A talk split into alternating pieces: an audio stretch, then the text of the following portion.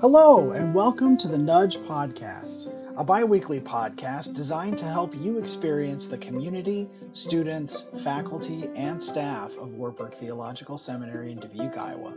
I am Eric Heitz, here with our Director of Admissions, Jackie Baumhover. Hi there, how are you? Glad to be here. Thanks for having me. And we are excited to have you join us today as we learn and discern. So let's get into today's show. Welcome to our second ever Wartburg Theological Seminary Admissions Department podcast called The Nudge.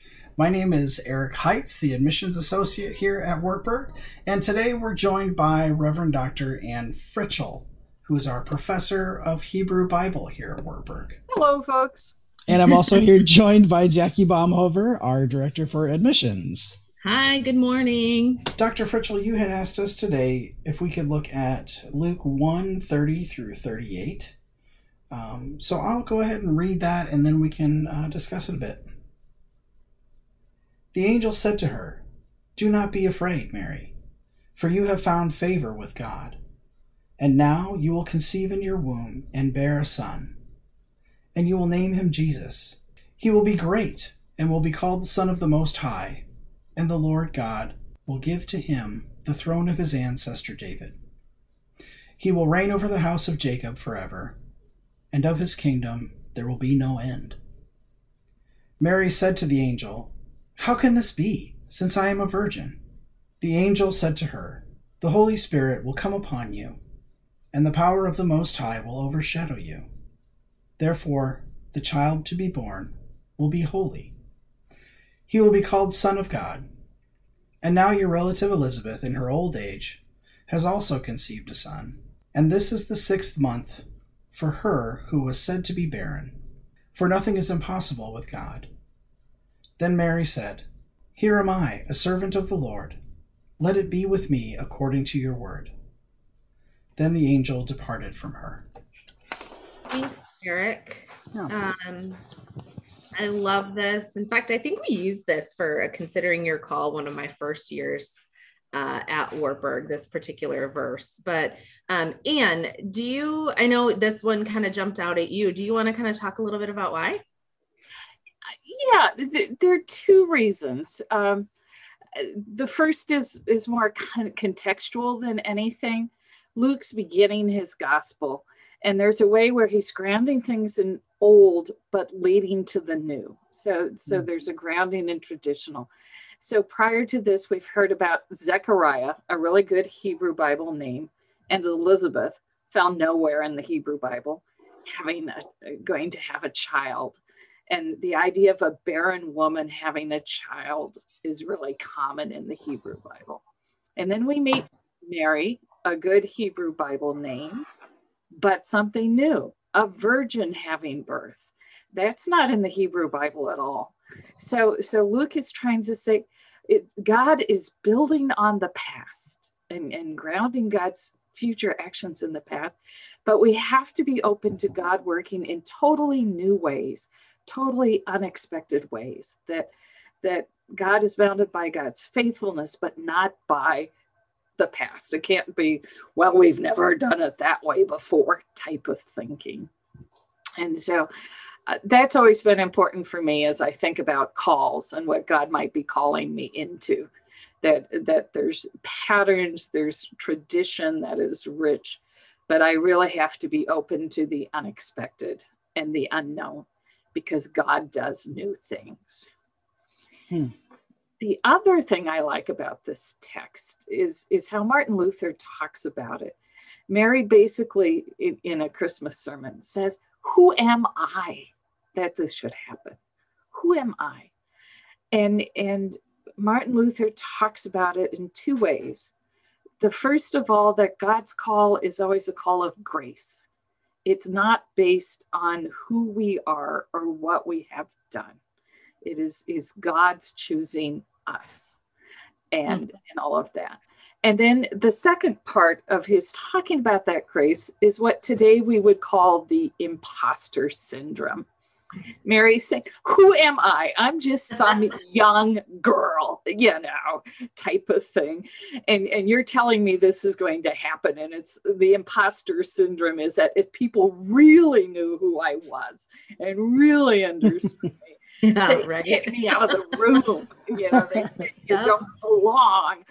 And and that's not only been a part of my own life, but I see that with so many students. And and I want to tell them, folks, it's so common. They have a name for it. a lot of us feel this way.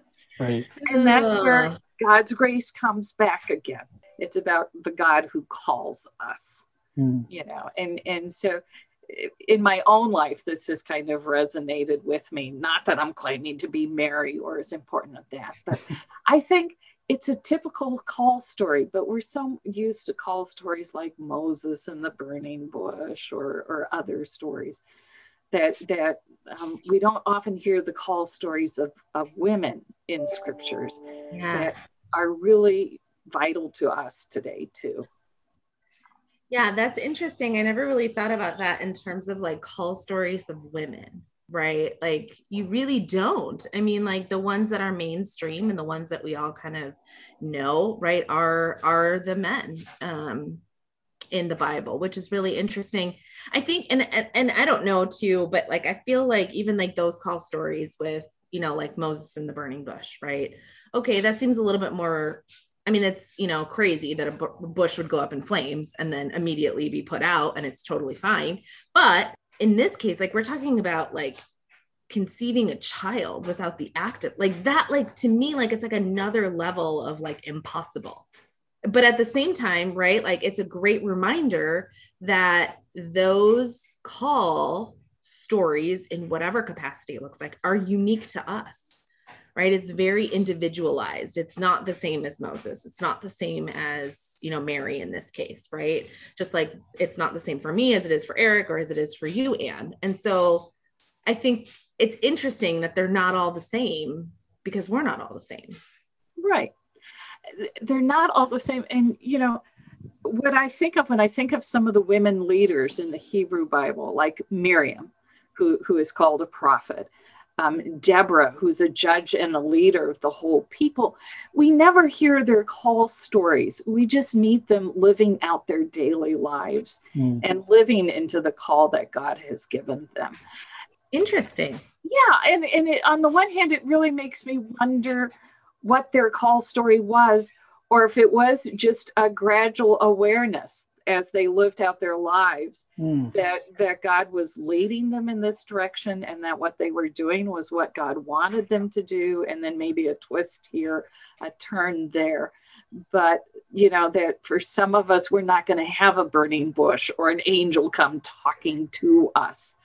But the slow discernment in daily life. And and that seems to be the way that women are called in the Hebrew Bible. The the men get more dramatic stories, you know. But yeah. hang on, I'm taking notes for future phone calls with prospective students. yeah. I think, but even that right there, like that in and mm. of itself, you know, like demonstrates again another avenue by which right discernment happens. It's not, you know, I think there there there is some confusion and I'm so glad that you said that, Ann, because there is some confusion, right? And there are, we, I mean, Eric and I deal with so many prospective students who go, Oh, I don't have a burning bush like moment, right? I don't have that, like, you know, here I am, follow me moment. It's more of this kind of nudge along the way. And I wish there was that one thing that I could point to, but there isn't. So does that mean I'm not called? And it's like, wait a minute. And so pointing out the women of the Hebrew Bible, like, whew, that i mean that's a whole nother avenue of, of call story right? That is you know more of a nudge than it is of a you know flashy neon sign. Why do you think okay maybe this is a side note and a tangent uh but why do you think are there any is there anything out there like other scholarly works or you know things that people have kind of unpacked about what those call stories could potentially be? Not that i'm aware of. That doesn't mean that they aren't out there but sure. not that I'm aware of. You know, I, I think we get so caught up in the big, obvious call stories and stuff mm-hmm. that we don't think about these other ones, you know. And, and I do think it'd be worth exploring a bit more. Yeah, absolutely. Sorry, that was my own no, my own tangent of curiosity, which here I am, right? Interested now in the Hebrew Bible. Come on, who am I?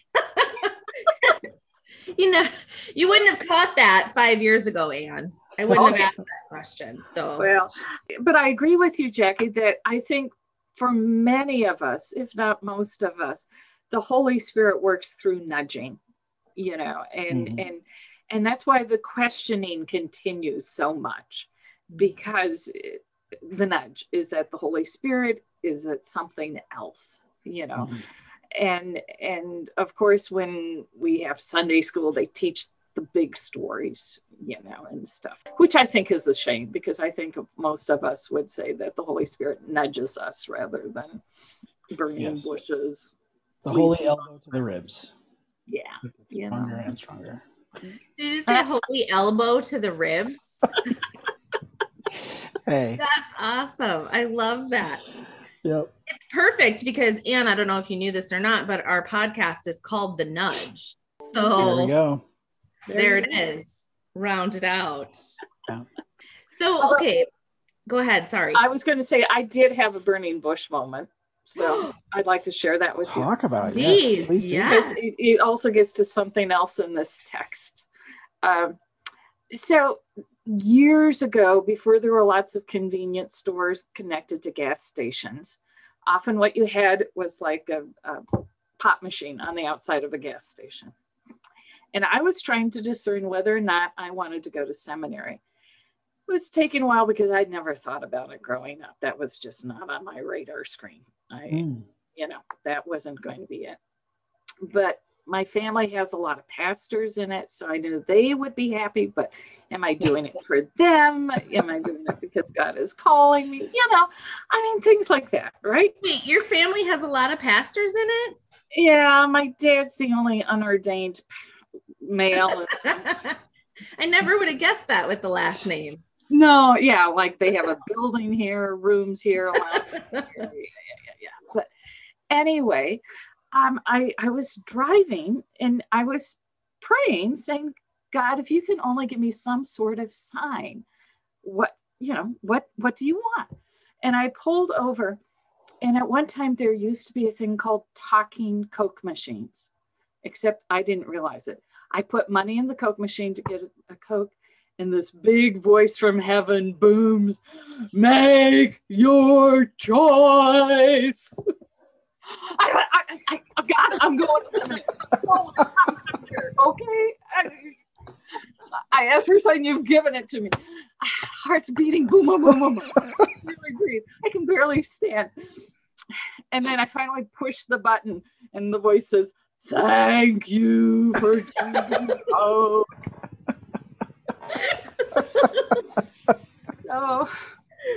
I, I thought it was a burning bush for a moment and then realized it wasn't.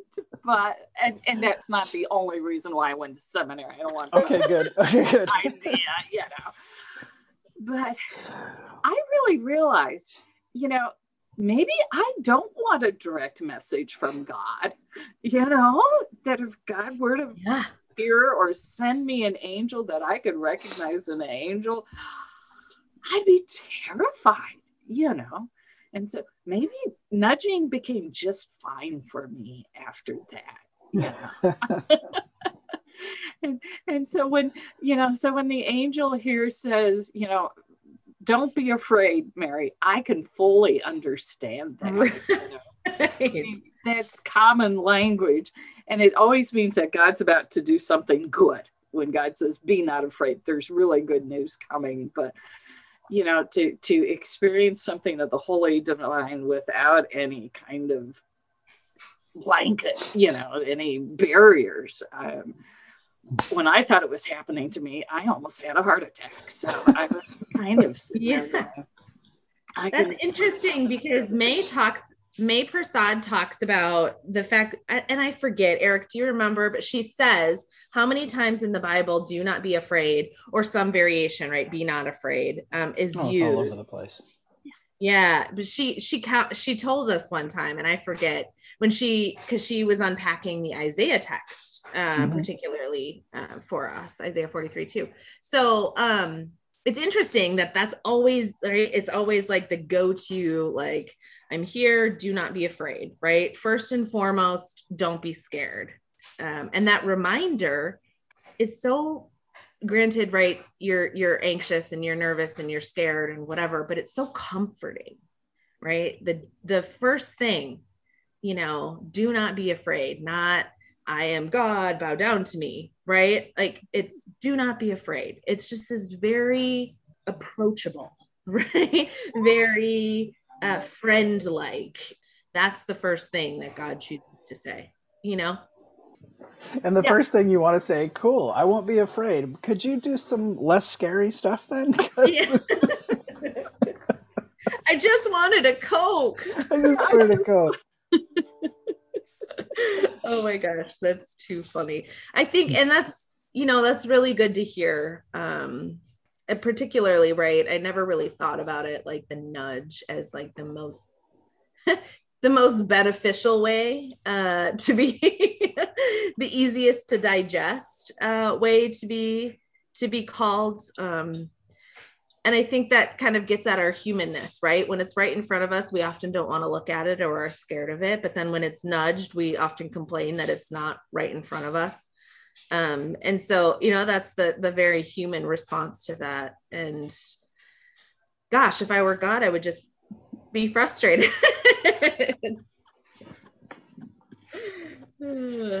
I mean, there is that tension because you'd like to have more certainty, but but that certainty, I think, comes with a cost, you know, and you know, and I think even when God nudges, it's like you know, if you don't go this direction and you go some other direction, that's okay too. You know, I can work with that. You know, it, it, I don't think it's ever an either or with with God, and um, I think I agree. I think that's it, right? Like that's why a you know God's not puppet master, right? Mm-hmm. Like it's not like do do do you're going to do this and this is where you're going to go and this is what you're going to do, right? It's walking with on that journey. And so it's ambiguous because humans are involved and we end up you know going down 92 paths before we find you know a, one that feels like we should be going down it now you know um and and we have a lot of we, right? We have a lot of prospective students. I mean and there are a lot of people out there that you know we're like oh do i do YAGM or do i do a year of service? Do i take some time off? Do i leave this job? Do i you know whatever uh, to start seminary? And it's like okay well you could do both. I mean you could start one and then if it doesn't feel right you could jump into something else. And um that's that's an awkward feeling for a lot of people, I think, because it's so uncertain. It's so uncertain. You know, we're in this very forward thinking society. What are you going to be when you grow up? Where are you going to go to college? What's your major? What are you going to do when you graduate? Right. I mean, it's very forward thinking, and this is very introspective, right? It's, I'm not sure. and and that's you know this tension right between uh, what god is calling us to do and our purpose um, and what feels good versus what makes money or what we should do or fill in the blank. and blank. also make all these decisions at the age of 18 as well right what you're going to do for the rest of your life and i think that's interesting because there's no wrong answer hmm. i like in first corinthians 4 one, you know, being a servant of the Lord here, right? That's referenced in Luke, but it also comes up in, in obviously in other areas. Uh, but in First Corinthians, it says, you know, we are both servants and stewards. And I love that because it's not a responsibility, right? To, to completely just go along the way, right? And do nothing but steward, right? But we also have to live it. We also have to uh, be a servant, right? So we have to help others and bring others along in the journey with us. But then we also have to serve ourselves too.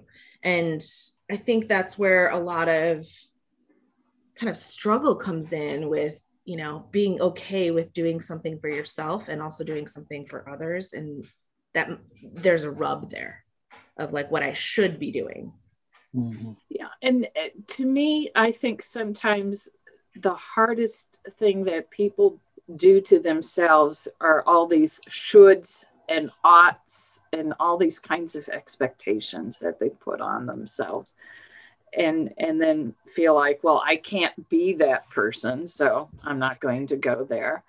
Or or try to to live to certain expectations and who knows where they came from you know and and are unhappy doing that when it's like you know god called you as you are now. You may grow you may develop but you know god is working through who you are.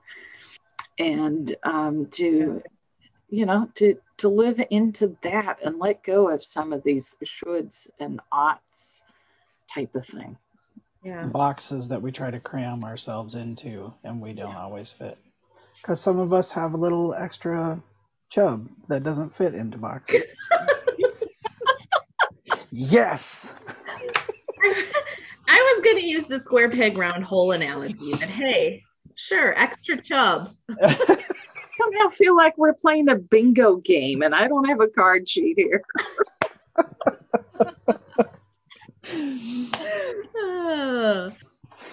All right. All right. And well, thank you thank so you. much.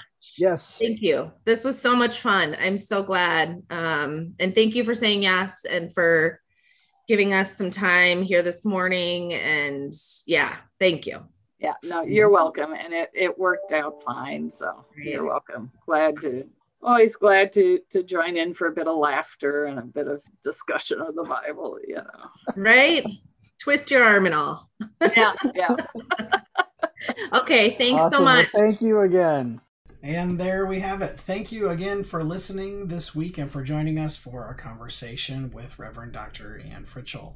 If you'd like to learn more about Wartburg Theological Seminary, you can visit us on our website at wartburgseminary.edu or you can email us directly at admissions at wartburgseminary.edu. And as always, peace be with you. And now for a few outtakes that didn't quite make the cut for this week's episode. Yeah, I'm such a great teacher. They named the building after me. Forget. Oh, they heard the Coke story and they were like, on the, front. the building. Yeah, it's incredibly intimidating. and of his kingdom there will be the. Well, that's not going to make it into the episode. Click.